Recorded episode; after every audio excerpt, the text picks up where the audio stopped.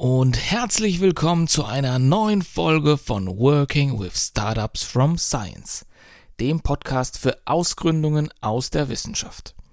Mein Name ist Bartosz Kaidas und ich freue mich, dass du bei dieser Folge wieder dabei bist. Ja, du bist Wissenschaftlerin oder Wissenschaftler und möchtest in Zukunft mit deinem Forschungsergebnis ein Startup gründen? Dann ist dieser Podcast und vor allem das Exist Forschungstransferprogramm genau das Richtige für dich.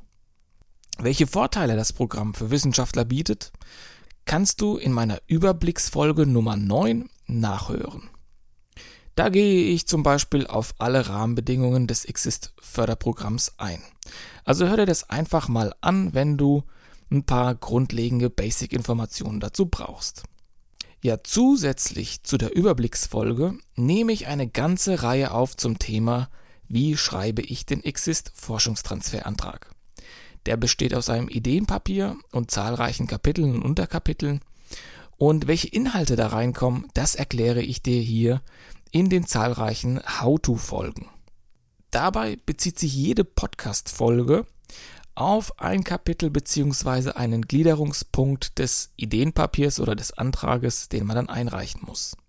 Mein Ziel ist es, mit dir zusammen einen hervorragenden Antrag zu schreiben, der im besten Fall natürlich gleich sofort bewilligt wird. Also, um was geht's denn heute in diesem Podcast? Heute geht's in der Folge um das dritte Kapitel, nämlich das Gründerteam. Und Exist nennt dir in der Gliederungsvorlage, die du im Internet auf äh, www.exist.de finden kannst, zahlreiche Stichpunkte und Ideen, wie du das Kapitel mit Inhalten füllen kannst. Ich werde jetzt auf die einzelnen Punkte und die Inhalte in dieser Folge eingehen, damit du direkt mit dem Schreiben loslegen kannst. Ja, was kommt rein in das dritte Kapitel? Zentrales Element dieses Kapitels ist vor allem eine Tabelle.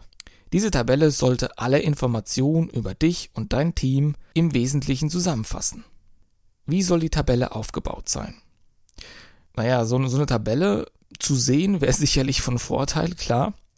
Ähm, aber ich versuche es einfach mal hier im Podcast, dieses Aussehen dieser Tabelle oder das Layout ein bisschen zu beschreiben. Beginnen wir also mit der obersten Zeile.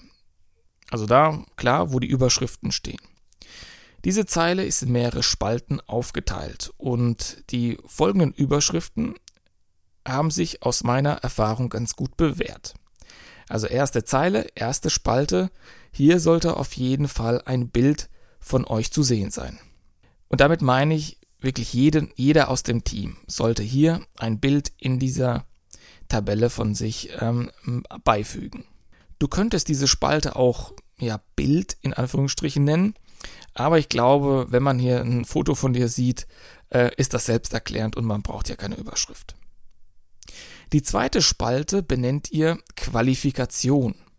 Und bei den Qualifikationen ist es wichtig, dass du einen kurzen Überblick, so ja in Stichpunkten, über deine wichtigsten Qualifikationen gibst. Und klar ist, dass diese Qualifikation natürlich einen Bezug zum Gründungsvorhaben haben sollte. Also wenn du zum Beispiel super malen kannst oder wenn du andere Qualifikationen hast, die jetzt nichts mit der Gründung zu tun haben, ist das vielleicht toll und super. Aber da haben wir leider nicht den Platz dazu, alles aufzuzählen. Konzentriere dich viel lieber auf Themenqualifikationen, die in Zusammenhang mit dem Projekt stehen. Ja, was könnten das für Beispiele sein?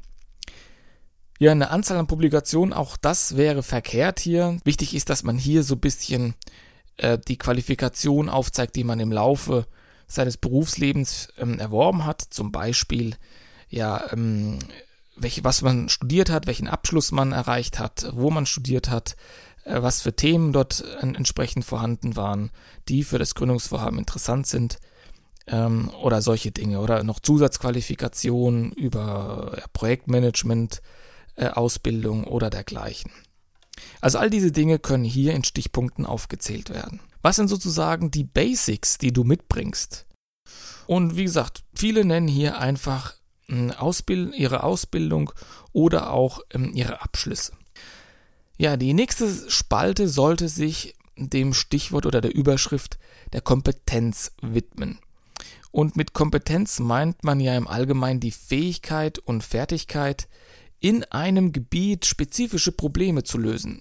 Und hier schreiben wir oder hier kannst du Themen aufschreiben, wie zum Beispiel kaufmännische Erfahrung, die im elterlichen Betrieb erworben wurden, oder andere Kompetenzen, die jetzt nicht unbedingt jetzt vielleicht mit, mit, mit dem Studium zu tun haben. Die können natürlich auch was damit zu tun haben.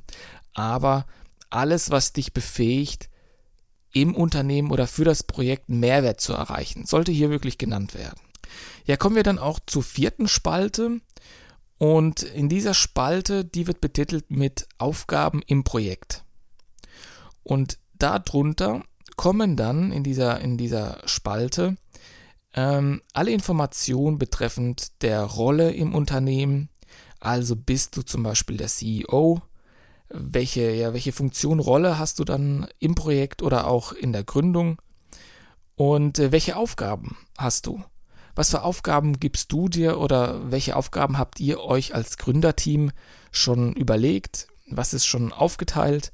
All diese Dinge kommen jetzt hier in diese Spalte rein. So, das war jetzt also die, die Tabelle im groben Überblick. Also nochmal zusammenfassend. Was kommt oben? Was sind die Überschriften? Zuerst geht's los mit einem Bild.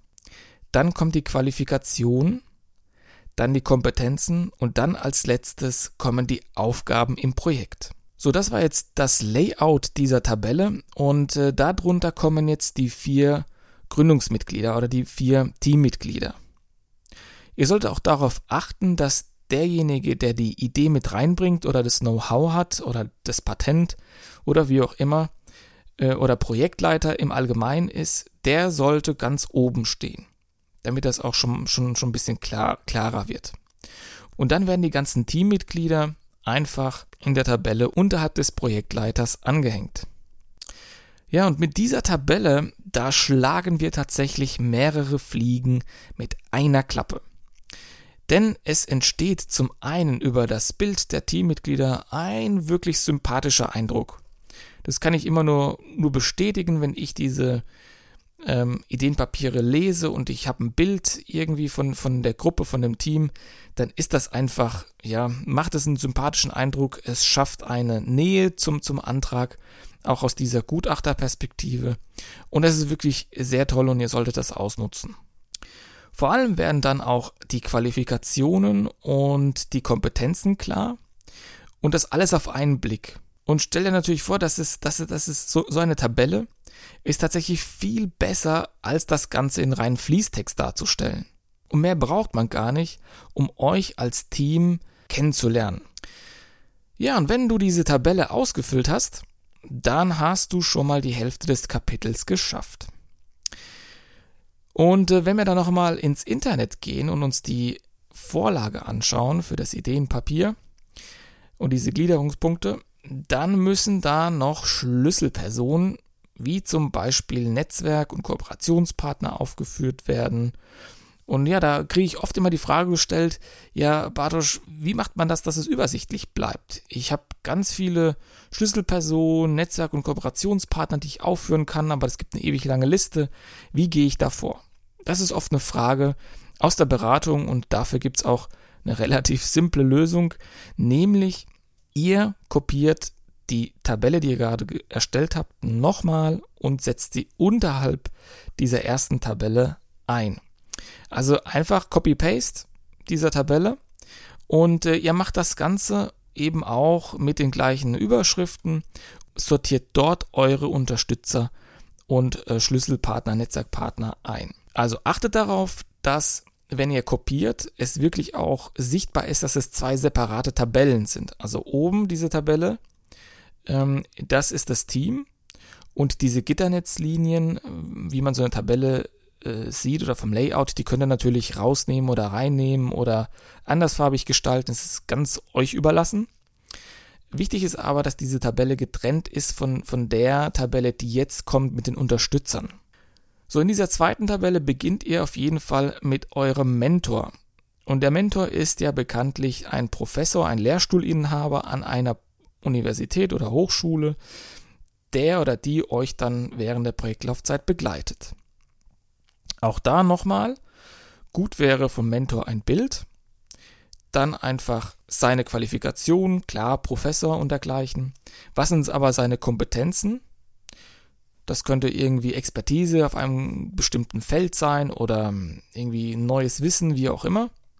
Und dann der Beitrag zum Projekt. Also was kann dieser Professor für euch leisten? Was ist sein Beitrag?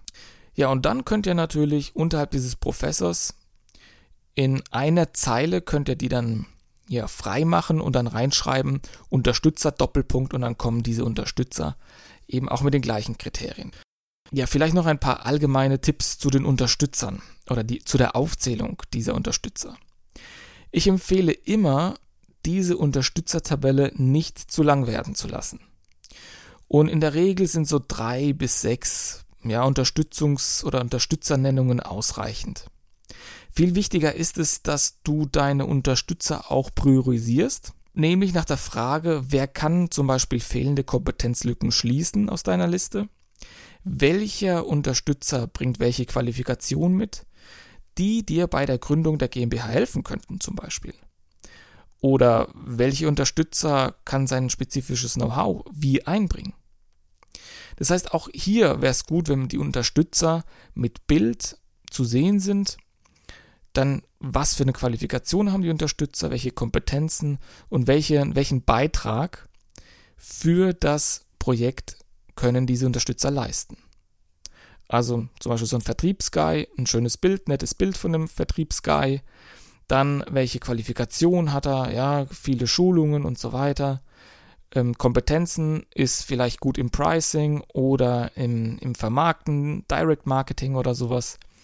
Und Beitrag zum Projekt ist zum Beispiel strategische Erstellung eines Vertriebskonzeptes. Das könnte so eine Beschreibung sein. Ja, Warum macht man das? Weil all diese Informationen sind natürlich auch für den Gutachter interessant. Denn die Annahme dabei ist, dass wenn du mal nicht weiter weißt, du eben einen deiner vielen Unterstützer fragen kannst. Und deshalb sollten diese Unterstützer auch sehr heterogen nach Kompetenzen und Qualifikationen ausgewählt werden. Also es reicht nicht einfach nur zehn Entwicklungsingenieure aufzuzählen, wenn du ein Hardwareprodukt machst, ähm, oder, oder verkaufen möchtest.